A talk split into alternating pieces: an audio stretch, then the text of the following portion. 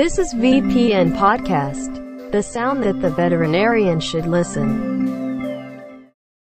การให้สารน้ำสำหรับสัตว์ ถือว่าเป็นขั้นตอนสำคัญอย่างหนึ่งในกระบวนการรักษาที่สัตวแพทย์ทุกท่านมักจะเลือกใช้กันอย่างสม่ำเสมอในคลินิก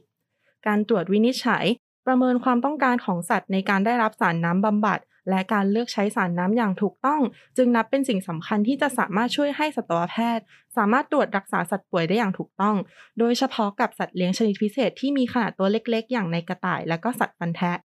พวกชินชิลล่ากินนี่พิกหรือหนูแรดที่มีความต้องการแตกต่างจากในสัตว์เลี้ยงทั่วไปเมื่อเทียบกับสุนัขและแมว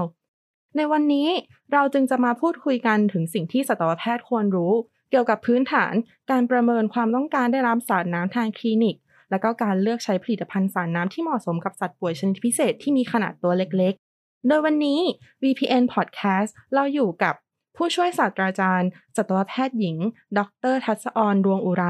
ซึ่งหัวข้อที่อาจารย์ตักจะมาเล่าให้เราฟังวันนี้ก็คือเรื่อง แนวทางการให้สารน้ำในกระต่าย และสัตว์ฟันแทะทางคลินิกนั่นเองค่ะ สวัสดีค่ะอาจารย์ ค่ะ สวัสดีค่ะ ก็ยินดีที่ VPN เชิญอาจารย์มาพูดคุยในวันนี้นะคะ เราก็คงจะทราบกันเนาะในส่วนของการรักษาสุนัขและแมวก็มีการชดเชยสารน้ำแต่ว่าทุกคนก็คงจะสงสัยแล้วเออถ้าเป็นตัวจิ๋วๆเป็นกระต่ายเป็นสัตว์ฟันแทะเราจะทำยังไงบ้างเนี้ยค่ะ ก็ยินดีที่ที่ได้มาในวันนี้นะคะ ที่ได้มาพูดคุยค่ะ ขอบคุณค่ะค่ะอาจารย์ ถ้าอย่างนั้นเดี๋ยวเรามาเริ่มกันที่ว่า เออเราจะรู้ได้ยังไงนะว่า ตอนนี้สัตว์ มีสภาวะขาดน้ำอยู่ แตกต่างจากในสุนัขและแมวยังไงบ้างคะค่ะ จริงๆแล้วสภาพของการขาดน้ำอะค่ะ หรือเรียกว่า dehydration เนี่ยมันก็คือภาวะที่ร่างกายเนี่ยมีการสูญเสียน้ำมากกว่าปริมาณน้ำที่ได้รับ เมื่อสมดุลน้ำที่ได้รับมันบกพร่องไป อย่างเช่นแบบไม่กินน้ำเนี้ยร่างกายก็ถือว่าขาดน้ำแล้วเนาะ หรือว่าถ้าเกิดว่ามีการสูญเสียน้ำออกไปจากร่างกายมาก อย่างเช่น ท้องเสียหรืออาเจียน มันก็คือ ภาวะของการขาดน้ำที่เกิดจากโรคหรือการเจ็บป่วยอื่นๆ มันก็ไม่ต่างกับสุนัขและแมว แต่ส่วนใหญ่เนี่ยในในเอ็กโซติกเพ t เอง ก็รวมถึงกระต่ายและสัตว์พันธุ์แท้ด้วยเนี่ย การขาดน้ำก็มักจะเป็นผลมาจากการป่วยเรื้อรังนะคะ เพราะว่าร่างกายมันก็จะเกิดการสูญเสียน้ำออกไปมากขึ้น แล้วคนส่วนใหญ่เวลาที่พาสัตว์ในกลุ่มนี้มาตรวจนะมักจะไม่ใช่โรคในฉับพลันหรอกค่ะเพราะว่าสัตว์เล็ก ๆ เนี่ยก็มักจะมีการเก็บอาการเก่งพอเก็บอาการเก่งเนี่ยพอมารู้อีกทีก็คือแบบป่วยเรื้อรังซึมโทรมลงไป ภาวะขาดน้ำจึงเจอได้ในหลาย ๆ เคสที่เรารักษาอยู่ใช่ไหมคะเสร็จแล้วเนี่ย เวลาที่มีการป่วยเนี่ย ร่างกายของสัตว์ก็มักจะ สูญเสียน้ำออกไป โดยมากก็ทาง GI tag ในทางเดินอาหารเนาะอย่างเช่นท้องเสีย หรือสัตว์ที่อาเจียนได้ก็ก็จะเสียทางการอาเจียน แล้วถ้าเกิดเป็นกระต่ายอย่างเงี้ย มันก็จะมีความพิเศษนะเราจะไม่เจอคลินิคอลไซน์ของการอาเจียนออกมาหรือว่าการอ้วกออกมา เพราะว่าตัวกล้ามเนื้อหูรูดกระเพาะมันแน่น แต่ถ้าเป็นในตระกูลเอ่อโลเดนก็เช่นเดียวกันในสัตว์พันแท้ก็เช่นเดียวกันมันมันยากที่จะเจอการออกออกมาหรืออาเจียนออกมา ทีนี้เขาทรายในสัตว์ในกลุ่มนี้ส่วนใหญ่ก็จะเป็นแบบท้องเสีย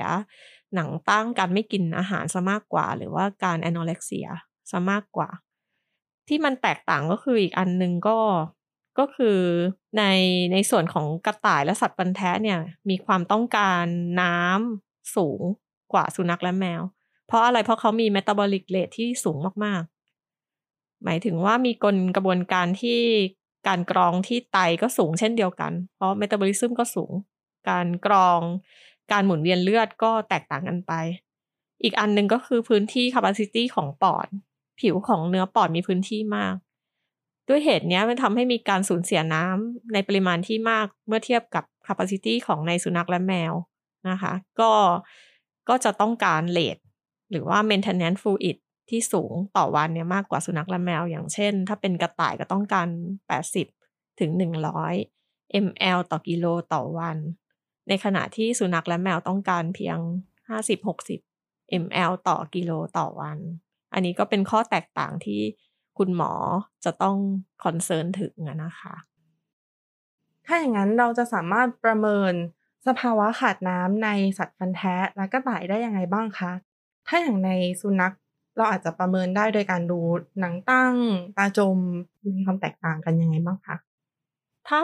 ถ้าเราจะประเมินสภาพขาดน้ำในกลุ่ม small mammal ก็คือสุนัขและแมวก็เป็น mammal ถูกไหม ใน exotic pet กลุ่มนี้กระต่ายกับสัตว์ฟันแทะก็เป็น small mammal เหมือนกัน เพราะฉะนั้นหลักการมันก็จะไม่แตกต่างกันในส่วนของการ PE สักเท่าไหร่ ทีนี้เกณฑ์ในการจำแนกต้องมาดูตั้งแต่ ก่อนหน้าจะ PE เราต้องมีการซักประวัติ เจ้าของสัตว์ที่เขานำสัตว์มารักษากับเราก่อน ว่ามันมีลักษณะของการขาดน้ำยังไง อย่างเช่น ปัสสาวะออกไปมาก ปัสสาวะออกไปมากคือขาดน้ำออกไปกับปัสสาวะมาก มากเท่าไหร่ อย่างเช่น ปัสสาวะลงซอฟเทคเยอะมากๆเลยต่อวันโห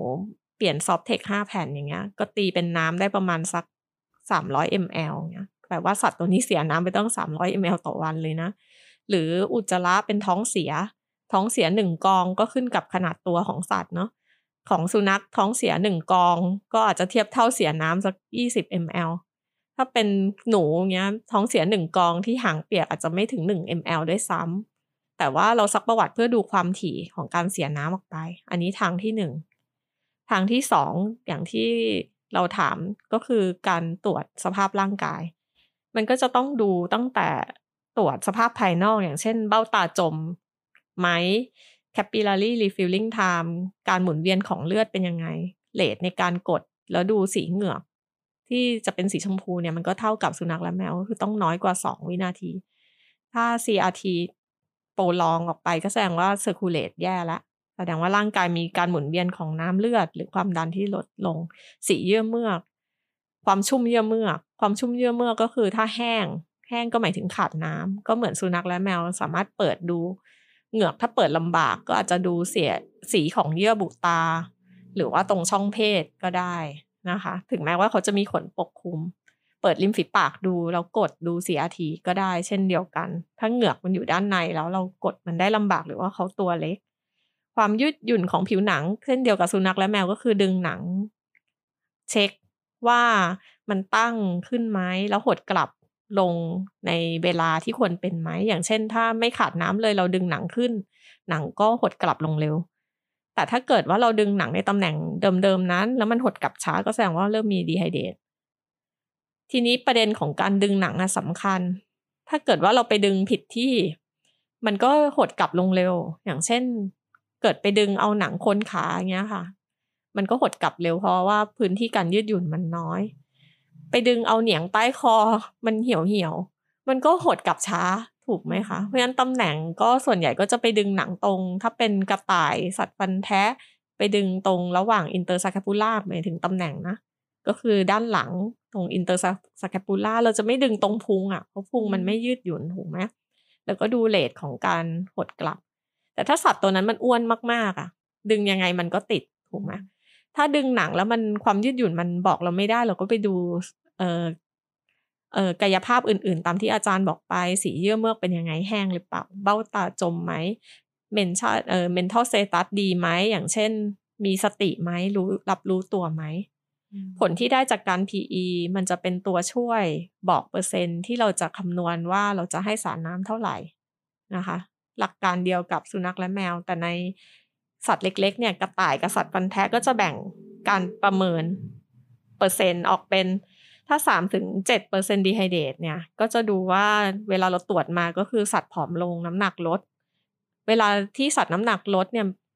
ลดฉับพลันในหนึ่งวันคือการเสียน้ำออกไป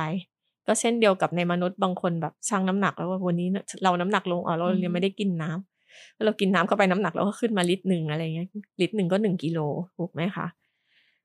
สามถึงเจ็ดเปอร์เซ็นเยอะเมือกแห้งผอม สัตว์มีความหิว อยากจะกินน้ำเริ่มกระหายกระกระหายน้ำมากกว่าปกติ ถ้ามากกว่าเจ็ดถึงสิบเปอร์เซ็นต์เนี่ย ก็คือหนังตั้งเบ้าตาจม cornea เริ่มแห้ง ตาเริ่มไร้แววสิบเปอร์เซ็นต์นี่คือแบบสภาพเริ่มแบบแย่ละ mental status เริ่มซึมลงไปมาก ไม่ค่อย respond กับสิ่งแวดล้อม ไม่ค่อยวิ่งหนีเรา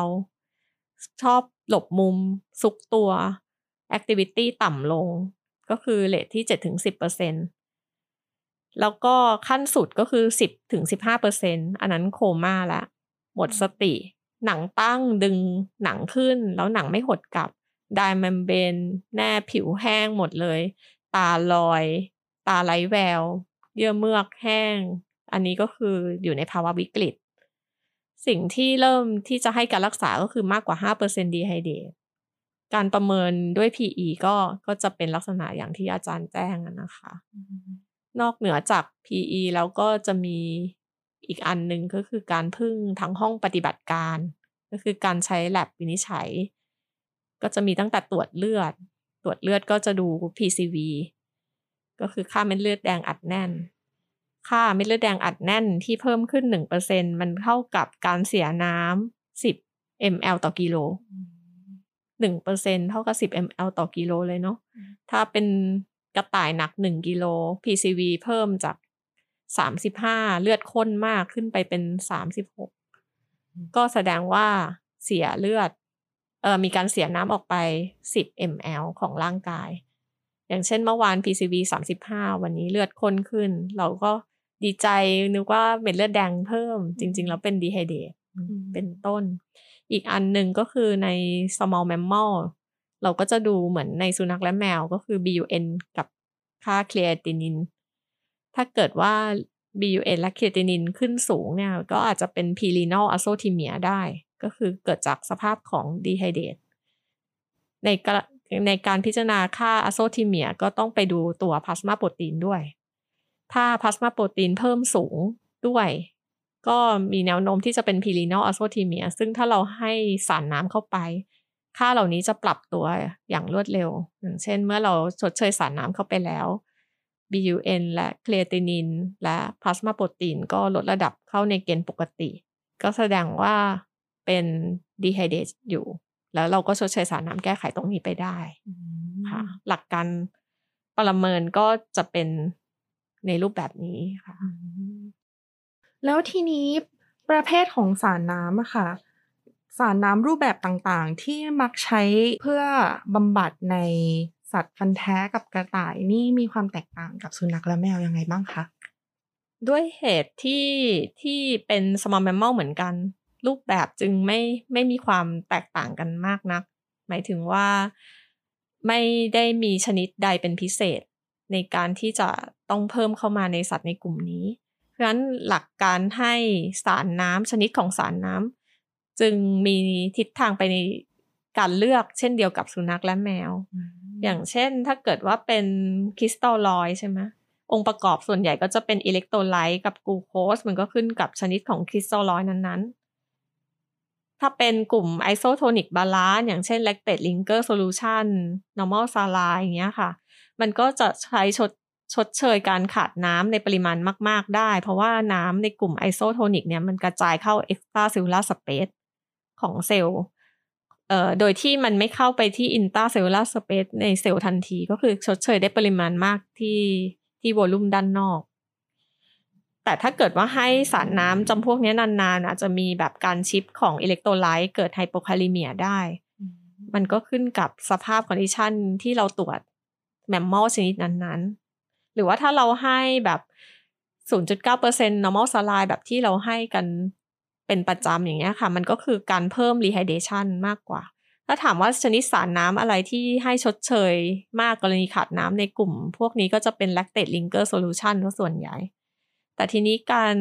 ใช้ lactate ringer solution แล้วก็กลุ่ม acetate เนี้ยค่ะ ก็ต้องระวังในรายโรคตับเช่นเดียวกับสุนัขและแมว แต่ทั้งนี้ที่อาจารย์หมายความถึงเนี่ยไม่ได้อยากให้กลัว กรณีที่มีการเพิ่ม acetate เพื่อกังวลว่าจะมีผลกับตับมันก็ต้องให้ long term ระดับหนึ่งเพราะฉะนั้นอยู่ในความจำเป็นที่คุณหมอจะพิจารณาในการให้ะค่ะอย่างเช่นอยากจะ rehydrate ในวันนี้ให้ sub Q ไปก็จะไม่ในหนึ่งครั้ง ก็คงไม่ได้จะมีผลที่ทำลายให้ตับมีความเสื่อมหรือขับ เปลี่ยนรูป acetate ลำบากอย่างเงี้ยค่ะ ก็ก็อย่ากลัวจนเกินไป หรือว่าในกรณีโรคหัวใจ สุนัขและแมวมีโรคหัวใจได้ ในกลุ่มสัตว์จิ๋วเหล่านี้ก็เป็นได้เหมือนกัน ถ้าโรคหัวใจเราต้องระวัง electrolyte ตัวไหนเอ่ย มันก็คือโซเดียมเนี้ยค่ะ ถ้าเราไปให้แบบ normal saline เออโซเดียมที่กำลังสูงอยู่ มันก็จะไปเพิ่มโซเดียมในเลือดเข้าไปอีก ก็จะมีผลต่อหัวใจได้ก็ต้องระวัง เช่นเดียวกับสุนัขและแมวเหมือนกันนะคะ ถ้ามีการสูญเสียเลือด ก็มีการทดแทนเลือดได้ แต่ว่าผลิตภัณฑ์ของเลือดมันก็จะไม่หลากหลาย เหมือนสุนัขใช่ไหมคะที่มันจะมีการปั่นแยกอย่างเช่นแบบแยกเกล็ดเลือดอะไรเงี้ย เราก็ทำรูปแบบนั้นยังไม่ได้ในในกลุ่มของเอ็กโซติกเพ t ถ้าจะให้เลือดก็ให้ในสัตว์ที่แบบ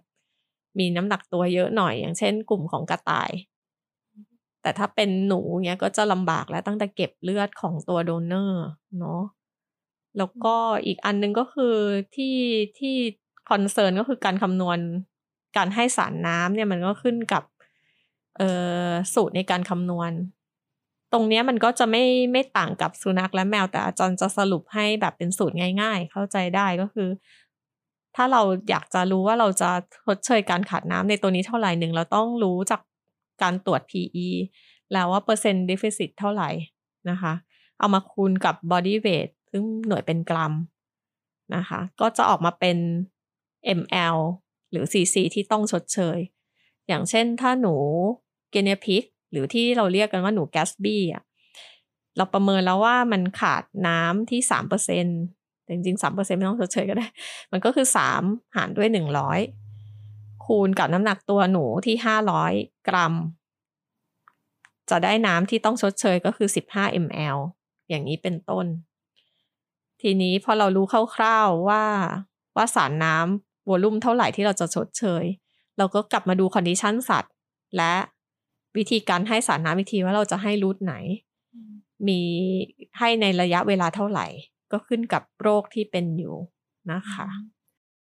ค่ะ แล้วทีนี้ตำแหน่งในการให้สารน้ำอะค่ะ ให้จุดไหนแตกต่างกันยังไงบ้างคะในสัตว์พันธุ์แทะกับกระต่าย เทคนิคการให้สารน้ำเนี่ยมีเช่นเดียวกับสุนัขและแมวเลย แต่ก็มีความละเอียดอ่อนในในการให้บางรูทอยู่นะคะ อาจารย์ก็จะค่อยๆเล่าให้ฟังเนาะก็อันแรกถ้าจะเจ็บตัวน้อยสุด มันคือช่องทางไหนดี ป้อนเข้าปากทางการกิน เจ็บตัวน้อยสุดเลย มันไม่ได้มีอะไรทำให้เขาจิ้มเข้าไปที่ทำให้เนื้อเยื่อมีการบอบช้ำแต่สิ่งที่ให้ทางเนี้ยเขาไม่ชอบ เพราะอะไร เพราะว่าถูกบังคับ จะต้องมีคนบังคับและคนป้อนถูกไหมคะงั้นกว่าจะป้อนได้ในปริมาณที่มันที่เราต้องการนะมันคงไม่ใช่ในคราวเดียว จะต้องมีการทยอยป้อนน้ำหรือว่าให้ของเหลวเนี่ย บ่อยๆ ครั้ง โดยที่ต้องระวังไม่ให้สัตว์เครียดนะคะ จะให้ชดเชยสารน้ำทางการกิน จะต้องคำนึงถึงว่าสัตว์เนี่ย หนึ่งมีสติที่จะกลืนได้ ถ้าอยู่ใน condition หมดสติแล้วเราจะให้ทางนี้ไหม ไม่ให้แล้วนะคะ อันที่สองก็คือ จะต้องมี GI tag ที่ดี GI tag ที่ยังทำงานยังฟังก์ชันเพื่อที่จะดูดน้ำที่เราป้อนกลับเข้าไปในร่างกายได้ เพราะฉะนั้นแล้วอีกอันหนึ่งก็คือจะต้องไม่ขาดน้ำรุนแรง อย่างเช่นน้อยกว่าห้าเปอร์เซ็นมีสติอยู่ GI ทำงานได้ เราให้สารน้ำทางนี้ อีกอันหนึ่งก็ต้องคิดว่าในในรูปแบบหนึ่งของการให้ทาง GI tag มันจะมีการสอดจมูก naso gastric tube naso esophageal tube ให้กรณีที่เราจะต้อง maintain แบบมีการผ่าตัดในช่องลำคอที่สัตว์กลืนไม่ได้ แต่เราต้องสอดสายป้อนเข้าไปที่กระเพาะ ในเทคนิคนี้มันจะทำได้ในสัตว์ที่เป็น small mammal ที่ตัวใหญ่หน่อย ถ้าเทียบกระต่ายกับสัตว์ฟันแท้ กระต่ายทำได้เออหนู guinea pig หรือที่เรียกว่าแกสบี้เริ่มยากแล้วแกสบี้หนักประมาณไม่เกินกิโล นั่นคืออ้วนรูจมูกเล็ก ถ้าเป็นกระต่ายเนี้ยโลถึงสองโลเราสามารถให้สารน้ำเข้าทางนาโซแกติกไปที่กระเพาะได้ แล้วก็อีกอันที่ต้องคำนึงถึงกรณีที่ให้สารน้ำเข้าทางการกินเนี่ย ก็ต้องดู capacity ที่ตัวกระเพาะด้วย ว่ารับน้ำได้เท่าไหร่ ถ้าเป็นกระต่ายเนี่ยก็จะให้ได้ประมาณไม่เกินสิบถึงสิบห้า ml อะ มันก็เยอะละถ้าให้มากกว่านั้นมันก็ล้นออกนี่เป็นต้นหมายถึงว่ารั่วล้นมีโอกาสที่เกิดแอสไ r เลตนิโมเนียได้ ข้อควรระวังของการให้สารน้ำทางการกินก็คือ aspiration pneumonia เนี่ยแหละค่ะ ถ้าเขามีการดิ้นรนขัดขืนมาก หรือเราป้อนเร็วเกินไป หมายถึงว่าให้ทางปากเร็วเกินไป มีโอกาสจะสำลักออกจมูก หรือว่าลงหลอดลม แล้วก็เกิดโรคหมอทำตามมาได้งั้นเวลาจับบังคับก็ต้องแบบเบามือ เราอาจจะไม่สามารถที่จะจับกดล็อกได้ เยอะๆแบบในสุนัขและแมวที่ใช้สามสี่คนจับในลักษณะนั้น เราค่อยๆทยอยทำได้อะค่ะ คือใช้ syringe ค่อยๆ ป้อนหรือใช้ feeding tube ต่อเข้าไป ทีนี้ถ้าเกิดว่าเปลี่ยนเป็นทางห้องปฏิบัติการ ถ้าเป็นตระกูลของหนู rat หนู mice เนี่ยเขาจะมีตัวจะเป็นเหมือนหลอดหลอดโลหะ ปลายมน ต่อกับ syringe แล้วก็สอดเข้าไปในช่องปาก แล้วก็ feed น้ำลงไป หรือว่า feed ยาหรือว่าอาหารที่ต้องการทดสอบลงไป ในทางคลินิกเนี่ยเราไม่ได้เอาอุปกรณ์ชนิดนี้มาใช้มาก เพราะบางทีเจ้าของก็จะไม่สันทัดในการป้อน ดังนั้นการให้สารน้ำทางช่องปากเนี่ยมันจึงให้ในกรณีที่แบบเราใช้ไซลิงเปล่าอย่างเดียว ก็ต้องบอกเจ้าของว่าทีละน้อย อย่าบังคับเยอะ ให้บ่อยๆ ครั้ง อย่างเช่น ถ้าคุณหมอต้องการให้ 20 ml ต่อวัน ไม่ใช่ป้อนรวดเดียว 20 ml แน่เพราะประมาณไม่เกิน 5 ml กระต่ายหรือว่าหนูก็จะกระต่ายก็จะกัดปากแล้ว หรือแกสบี้ก็จะไม่กลืนแล้ว อย่างนี้ก็เป็นช่องทางหนึ่งที่สะดวกที่เราจะสอนเจ้าของไปป้อนในลักษณะนี้ได้นะคะ อีกอันหนึ่งเมื่อกี้ก็คือ sub Q ใช่ไหม sub Q เนี่ยทุกคนทำได้อยู่แล้ว ในสุนัขและแมวทุกคนมีประสบการณ์การฉีดยาหรือการให้สารน้ำทาง sub Q ยิ่งถ้าเป็นในกลุ่ม exotic pets กระต่ายสัตว์ฟันแท้ยิ่งง่ายอะค่ะ ถ้าในสุนัขและแมวอาจจะจำว่าหลังขาหน้าหน้าขาหลังใช่ไหม แต่ถ้าเปลี่ยนเป็นของกระต่ายกับสัตว์ฟันแท้อาจารย์บอกว่าตำแหน่งเดียวเลย ตรง interscapular หมายถึงว่าในตำแหน่งหลัง ตรงบริเวณระหว่าง scapula ได้ทั้งสองข้าง มันจะเป็นหนังที่ยืดหยุ่นสูงสุด สัตว์ไม่เจ็บตัวมากที่สุด การกระจายตัวของสารน้ำง่ายที่สุดนะคะหมายถึงว่า pool น้ำเข้าไปได้ volume ที่ต้องการ แล้วก็ไม่ทำให้ให้มัน irritate ในตำแหน่งนั้นหรือเขาเจ็บมากนะคะ เวลาให้สารน้ำทาง sub Q ให้ได้ในกรณีที่มีดีไฮเดตต่ำกว่า 5%หรือประมาณ 5%ไม่เกินนั้น แต่ถ้าสูงอย่างเช่น 7%ขึ้นไปควรจะไปให้ทางอื่น เพราะว่าใต้ sub Q มันมีหลอดเลือดน้อยมาก อีกอันนึงมันใช้เวลาในการดูดซึมนาน อย่างเช่นให้ sub Q ไปตอนนี้อีกสี่ชั่วโมงถึงจะดูดซึมเป็นต้น งั้นถ้าต้องการความเร็วโรคหรือ condition ที่เป็นต้องการความเร็วในการชดเชยสารน้ำมากก็ไปเลือก IV IO หรือ IP ซึ่งจะพูดต่อไปนะคะ ทีนี้อีกอันหนึ่งก็คือนอกจากตำแหน่งที่ให้ sub Q แล้ว ถ้าใน routine ของต่างประเทศเนี่ย เขาจะมีการผสมตัว hyaluronidase ที่เป็นเอนไซม์อะค่ะ เข้าไปใน saline นะคะ หมายถึงว่า mix เข้าไปตัว saline เพราะว่า hyaluronidase เนี่ยช่วยทำให้น้ำอะ reabsorb เข้าไปในร่างกายไวขึ้น ถ้าเทียบกับหมาแมวแล้วกระต่ายกับสัตว์ฟันแท้เนี่ยหนังมันบางมาก ตัว hyaluronidase ที่อาจารย์พูดถึงเนี่ย จะมีการใช้ในทางคลินิกในกระต่ายมากในต่างประเทศ แต่ในบ้านเราเนี่ยยังยังไม่ค่อยมีคนนำมาใช้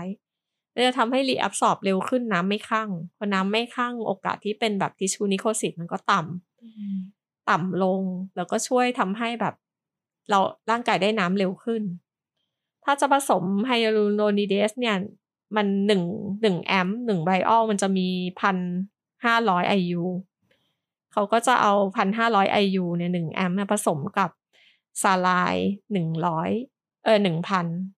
มลก็คือหนึ่งลิตร แล้วก็แบ่งให้ ตามที่เราคำนวณว่าตัวนี้จะได้สารน้ำเท่าไหร่ อันนี้ก็ช่วยทำให้การให้สารน้ำทางสับคิวเนี่ยมันสำเร็จได้ง่ายขึ้นนะคะ แล้วก็ถ้าเกิดว่าอาการรุนแรงขึ้น อย่างเช่นดีไฮเดตมากกว่า8%ละเราก็ต้องไปเลือกช่องทางอื่น อันที่พูดอันหนึ่งก็คือ I.O. ก่อน I.O. คือ intra o s s e o u s ก็คือการแทงเข็ม อย่างเช่น spinal needle เข้าไขกระดูก ถ้าเป็นสุนัขและแมวเนี่ย ก็จะทำในลูกสัตว์ เพราะกระดูกอ่อนแทงง่าย ถ้าเป็นในเอกโซติกกระต่าย small mammal ทำในลูกสัตว์ก็ดีค่ะ เพราะกระดูกมันแทงง่ายจริง ๆ ด้วย spinal needle แต่ spinal needle ที่มีในท้องตลาดมันยาว สุดท้ายแล้วในทางคลินิกนะก็จะ apply ใช้เข็ม ในการเจาะเข้าไขกระดูกนะคะตำแหน่งที่แทงได้ก็จะมี proximal femur กับ tibia ซะส่วนใหญ่ แต่ถ้าเป็นสุนัขและแมวก็จะมี humerus ด้วยนะคะ แต่ที่นิยมในกระต่ายกับสัตว์ฟันแท้ก็จะเป็นอย่างที่บอกไป femur กับตัวทีเบียเป็นหลัก จะทำ I.O. ได้ก็ต่อเมื่อสัตว์เนี่ยอยู่ในสภาพของการหมดสติ เพราะการแทงเข้ากระดูกเนี่ยมันปวดมากหมดสติไม่รู้สึกตัว เราเปิดเส้นไม่ได้ เราหาเส้นไม่ได้จริง ๆ เราจึงเลือกวิธีนี้ แต่หลังจากกู้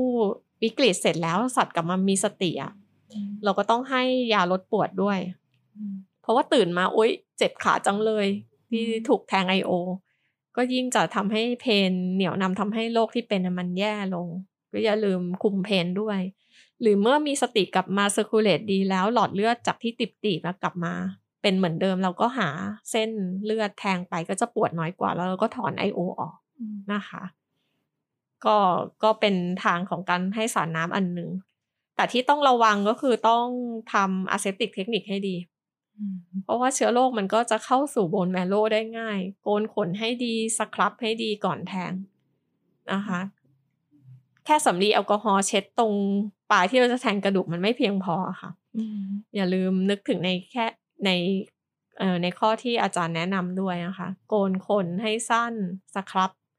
เช็ดแอลกอฮอล์ใช้เข็มแทง เข็มที่ใช้ก็ขึ้นกับความกว้างของ bone marrow แต่ถ้าเป็นในส่วนของแฮมสเตอร์ตัวเล็กๆอะค่ะ สุดท้ายก็จะได้เข็มเล็กๆ อย่างมากสุดก็เบอร์ยี่สิบหกหรือยี่สิบเจ็ดเจาะเข้าไปใน bone marrow สุดท้ายเวลาที่เราให้สารน้ำในสัตว์ตัวเล็กๆ เราอย่าลืมเครื่องมือที่ช่วยกำหนดอัตราการไหลของน้ำเกลือนะคะ อย่างเช่น infusion pump ถ้า infusion pump ส่วนใหญ่เนี่ยมัน ไม่สามารถที่จะกำหนดเป็นทศนิยมได้ แต่อย่าลืมว่าถ้าเป็นตระกูลหนูสัตว์ฟันแท้ตัวจิ๋วร้อยกรัมห้าสิบกรัม infusion pump ใส่ไม่ได้แน่ ๆ ที่จะกำหนดเลทที่เราต้องการเป็นจุดทศนิยมได้ เราก็จะเปลี่ยนเป็นออโต้ไซลิงนะคะก็คือใช้เครื่องกำหนด ตรงนั้นมันก็จะสามารถที่จะกำหนดเป็นหลักจุดทศนิยมได้แล้วเราจะไม่พลาดทำไมเราต้องคำนึงเพราะว่าเรากลัว overhydration ซึ่งจะทำให้สัตว์เสียชีวิตได้นะคะ พอ IO เสร็จแล้วก็จะมี IP IP เนี่ย ถ้าสุนัขและแมวไม่นิยม เพราะว่ามันก็น่ากลัวเนาะที่จะไปทิม internal organ ในกระต่ายและสัตว์ฟันแท้ก็จริง ๆ ไม่นิยมเหมือนกัน ไม่มีทางเลือกจริง ๆ IO แทงก็ไม่ได้ ต้องการสารน้ำทันที IV หาเส้นไม่ได้เลย หนูตัวจิ๋ว อย่างเงี้ยค่ะหนัก 50 กรัม 20 กรัม แต่ต้องการให้สารน้ำทางช่องทางนี้ IP ให้แล้วมัน absorb น้ำยังไง ก็คือ serosa ที่คุม visceral เนี่ยมัน absorb น้ำได้ ต้องไม่ให้ saline หรือว่าสารที่มัน irritate ในช่องท้อง ไม่งั้นเราก็จะมี peritonitis ตามมานะคะ ข้อดีก็คือดูดซึมได้เร็วกว่าสับคิวแน่ ๆ ถ้าให้ IP แต่ข้อเสียก็คือจะไปโดน internal organ โดยเฉพาะกระต่าย และสัตว์ฟันแท้ส่วนใหญ่มีซีกัมขนาดใหญ่ มีโอกาสที่จะแทงเข็มแล้วไปถูก internal organ ได้นะคะ เพราะฉะนั้นแล้วให้ในกรณีที่จำเป็นมากๆเท่านั้น ไม่มีทางเลือกอื่นเท่านั้นนะคะ แล้วก็ทางสุดท้ายก็คือ IV fluid ก็คือการเปิดเส้น อันนี้ทุกคนคงจะคุ้นชินกันดี ถ้าเป็นสุนัขและแมวก็ส่วนใหญ่ให้เซฟาลิกใช่ไหมคะซาฟีนัสหรือหาไม่ได้จริงๆก็ฟีมอรัลในแมวเงี้ยค่ะ หรือจะเมตาทาซอลก็พยายามสุดๆเนาะที่ตรงแผ่นเท้า แต่ถ้าเป็นกระต่ายเนี่ย มันจะมีอีกเส้นหนึ่งที่ที่แทงเข็มได้ง่าย แล้วก็เส้นไม่พับ ก็คือตัว marginal ear vein เส้นเลือดใบหู แต่ การแทงเส้นเลือดใบหูเนี่ยหนึ่ง sensory nerve มันเยอะเลยอะที่ใบหู โอกาสที่จะทำให้ pain ได้มากก็มีสูงสองคือเวลาแทงเส้นต้องไม่ให้สารน้ำ irritate หมายถึงว่าให้สารที่ irritate หรือหลอดเลือดแตก เพราะว่ามีโอกาสที่หลอดเลือดเล็ก ๆ มันจะฉีกขาดแล้วเกิดเป็นเอ่อไฟโบซีดหรือว่าเกิดหูเน่าได้ในอนาคต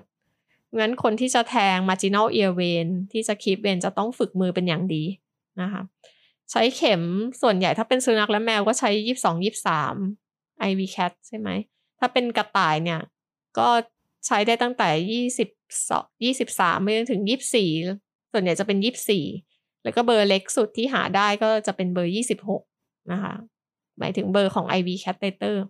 ถ้าใช้แทง marginal airway ในหูมันพับงอได้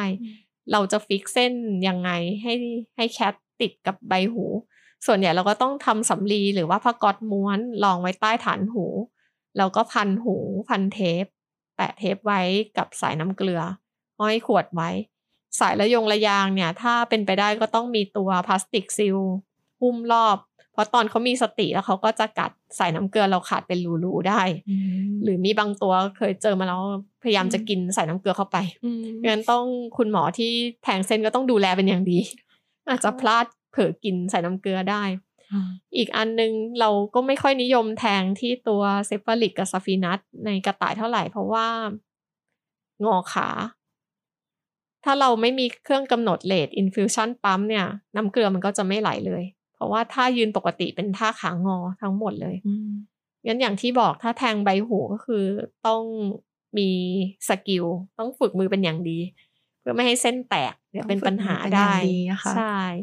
ส่วนตำแหน่งอื่นๆ ถ้าหาเปิดเส้นได้ เราก็พยายามจะแทงไปก็เป็น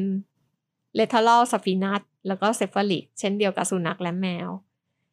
อีกอันหนึ่งก็คือ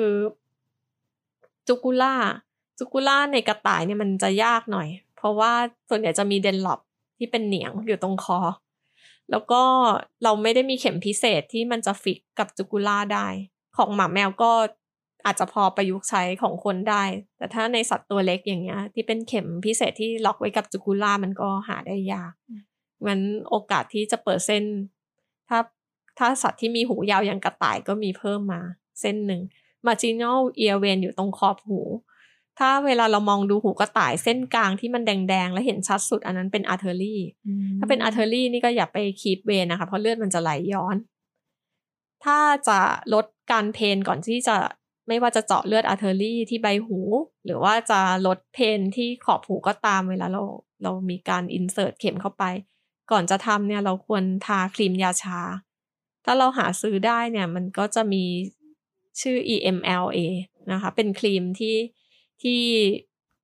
ใช้ได้ในทางการแพทย์ของในมนุษย์ เราก็โกนขนแล้วก็ทาครีมอันนี้ก่อน ทิ้งไว้ประมาณสิบนาทีนะคะ แต่ในทางแพ็กชีสบางทีมันรอไม่ได้รอเวลาไม่ได้ แต่ถ้าหาไว้มันจะช่วยได้มากนะคะ การพ่นลีโดเคนสเปรย์บนผิวหนังก็ไม่ไม่ได้ช่วยทำให้ชานะคะ ต้องไปซื้อเป็นครีมตัวนี้ทาก็จะช่วยได้มากนะคะ ในส่วนของตำแหน่งเรื่องของการให้สารน้ำก็ก็มีเท่านี้นะ คะก็สำหรับวันนี้นะคะ ขอบคุณอาจารย์ตักมากเลยค่ะ ที่มาให้ความรู้เกี่ยวกับการให้สารน้ำในสัตว์ฟันแทะและก็กระต่าย สุดท้ายนี้ก็ต้องขอขอบคุณคุณหมอทุกท่านสำหรับการติดตามรับฟังสำหรับใครที่ฟังผ่าน Facebook Live ก็อย่าลืมกดปุ่ม See First ในเพจให้ด้วยนะคะ หรือถ้าชมผ่าน YouTube ก็ฝากกด subscribe แล้วก็กดปุ่มกระดิ่งเพื่อแจ้งเตือนด้วยค่ะ นอกจากนี้ยังสามารถรับฟังพวกเราได้ทาง Spotify และ Apple Podcast เพียงค้นหาคำว่า VPN Podcast แล้วกดติดตามกันได้เลยนะคะ ถ้าใครมีความเห็นยังไงเกี่ยวกับประเด็นนี้ หรือมีเรื่องไหนที่อยากให้เรานำมาพูดคุยกันในครั้งต่อไป ก็คอมเมนต์กันมาด้านล่างได้เลยค่ะ วันนี้พวกเราลาไปก่อน สวัสดีค่ะ สวัสดีค่ะ This is VPN Podcast the sound that the veterinarian should listen